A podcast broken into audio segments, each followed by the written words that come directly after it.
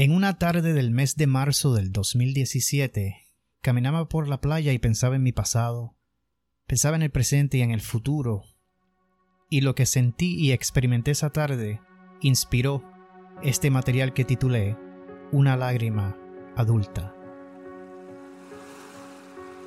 En medio de la visión de lo invisible, en el terreno baldío de un sueño aún por soñarse, estaban las ideas sin concretarse dentro del alma infantil de un hombre que caminaba solitario por el mar.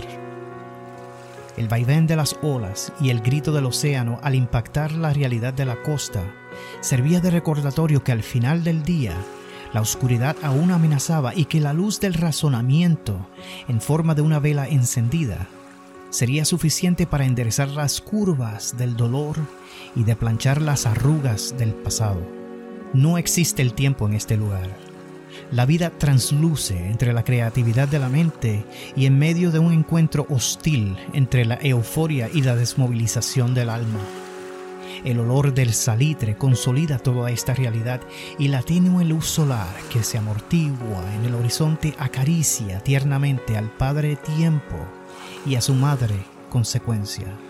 Una sonrisa de medio lado, un suspiro sin terminar, una lágrima adulta. Cada grano de arena que se desliza sobre su mano al meditar es peculiar. Cada sentido en la piel ante el agua salada deslumbra todas las posibilidades donde el amor mismo se apoderaba de la trayectoria de la marea, de su magnitud sentimental y de las estrellas que fielmente bailaban ante su propio ritmo emocional. Esta costa es larga, es un dilatado camino por recorrer de la misma manera, la vida acuática seguía deslumbrante en interés de saber el desenlace. Todos querían saber dónde este alma infantil, incrustada en un mundo adulto, terminaría. Cada escama que roza el movimiento de las profundidades en el cuerpo del sueño fueron muy latente. Y así cuenta la leyenda que este fiel ser humano, este niño perdido dentro del cuerpo de un hombre, caminó sin fin, sin destino, sin un tiempo definido. Muchos dicen, después de todos estos años, ser testigos de su presencia en las costas por la tarde, sus huellas aún marcadas en la arena, al lado del océano que continúa gritando su trayecto, sus logros y también sus reverses.